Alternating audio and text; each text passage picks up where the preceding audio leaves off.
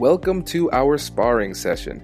In our sparring sessions, we invite our guests to showcase their skills in a realistic scenario. In these sessions, don't look at what I do, look at what our guest does and learn from their style. In some sessions, I'm pretty easy to deal with, but usually my goal is to become the embodiment of your worst nightmare. Someone who is unnaturally persistent, unnecessarily difficult, and at times a little bit socially awkward. I want these conversations to be more difficult than it would be in real life so that when you encounter these situations, you'll know exactly how to handle it. We do the exact same thing with our trainings and in our one on one coaching sessions with clients. I strongly recommend listening to the accompanying episode with our guest that came earlier. It's probably the most recent episode. This will give you a little bit more context and help you to develop a better understanding of the scenario. And now, without further ado, let's jump into our sparring session. All right, so in this sparring session, I've been inspired by the candy sitting in front of me, the Swedish fish sitting on my desk right now. So I am going to be somebody within the marketing department of Swedish Fish, which would be fantastic. How amazing uh, would that be? That would be incredible and incredibly unhealthy. I feel like it would just be too much for me to handle. Just way too. so I'll be in the marketing department, and Mark will be the company's procurement officer, and I want to get a marketing agency to handle our marketing. And Mark is going to try to reconcile some of the internal conflicts we might have and see if we can get on the same page before talking to the possible suitors. Sound good? Cool. Let's do it. Awesome. Well, Mark, thanks for coming to the office today. I'm excited to chat. Kwame, I'm so glad that you have me in because I really want to chat with you about what it is you're trying to achieve, what it is you're looking for, and how I can help you facilitate that process. Yeah. So I guess in a sentence, what I want to achieve is candy domination here. We've been losing market share to the gummy bears, and I feel like the issue is exposure. I feel as though our marketing has gotten a little bit stale. We've kind of been resting on our laurels here, so we need to do a serious offensive here when it comes to getting our name out there, and we need simply need to hire the best marketing firm that we can possibly hire to get things going in the right direction. Awesome. Okay, so I'm just going to repeat back to you what I heard you say, and you can tell me whether or not it's correct. Okay, so what I heard you say was that you want to be more dominant in the marketplace, that you've been losing market share to gummy bears, and you need a new company to help you to get more dominance and get market share back. Would you say that's fair? Absolutely. Awesome. Okay, perfect. So, what are your plans from a marketing perspective to try and get back more market share? Tell me more about that. The first thing that I want to do, I want to start domestic. I want to start here in the US and I want to target younger people from uh, first grade to 12th grade. So K through 12, really target that market hard. Okay, cool. I mean, that makes a lot of sense to me, thinking that maybe the older generation isn't necessarily eating as much candy. Do we have data that suggests that the younger generation is going to be the area where that's going to tick up? What do you mean? So, what I'm thinking is if you're going to change your marketing approach, like what I heard you say was typically we've been marketing older generations, they're not buying as much. So, we need to change our marketing to focus towards younger generations. What data do we have that actually proves that? I just want to make sure that I'm spending your money appropriately. And what I don't want to have happen is for us to spend a ton of money that doesn't necessarily get you the return that you want. Yeah, and I appreciate that, Mark. But I mean, it's do I have data? Did I throw out little scientists to go and run some numbers or anything like that? No, I didn't. I've been in this role for 37 years. I know the tides of the market. I mean, we're Swedish fish. I know about tides. Okay.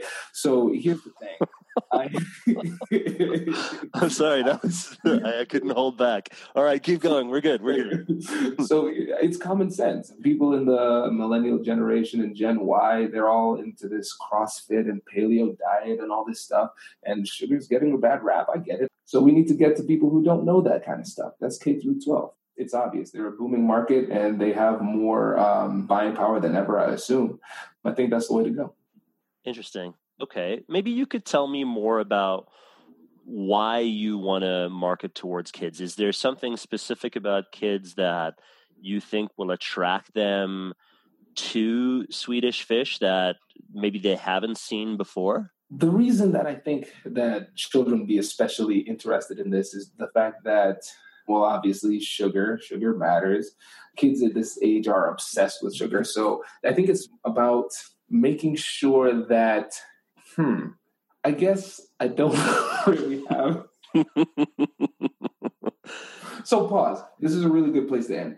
And this is why because the questions that you're asking are just they are laser focused and i know what you're trying to do here because what you're doing is you clearly don't agree with me and so without saying that you disagree you're asking laser focused questions to have me expose my ignorance so I recognize that I need to adjust my position. That's 100% correct.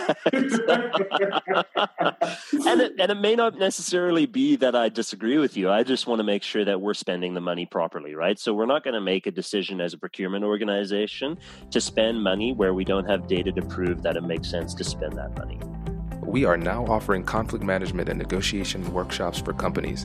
If you like the content here and you think your team would benefit from getting a customized seminar, then all you need to do is email me or go to the American Negotiation Institute's website to learn more. And now, back to the show. This is great. This is brilliant because this is the first time we the show's been on for two years. This is the first time I've kind of like run out of imagination because the question was so good that even though I was making everything up, there was really just no way to avoid the extreme lack of knowledge.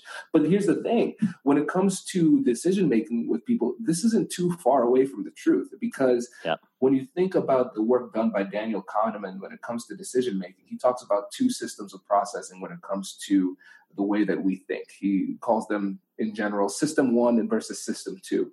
And system one is automatic processing that's done with our primitive mind in the limbic system, where we just come to an, an, emotional conclusion about something.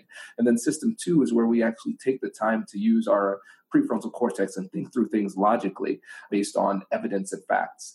So what ends up happening is that a lot of people they make their decisions with system 1, the primitive part of our brain, and then they justify it with system 2.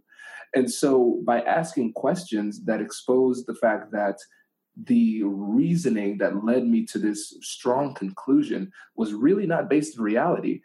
It just really plays onto that psychology because you're showing that, ah, uh, you didn't think this through. You're just kind of feeling this. And I think that's how a lot of decisions are made in the business world as well. Yeah, absolutely right man, that was shorter than I wanted it to be, but that's how it, that's how it can go in these types of uh, negotiations sometimes. But I think there's another expert level thing that you did early on in the conversation, which was you uh, used what's called the empathy loop.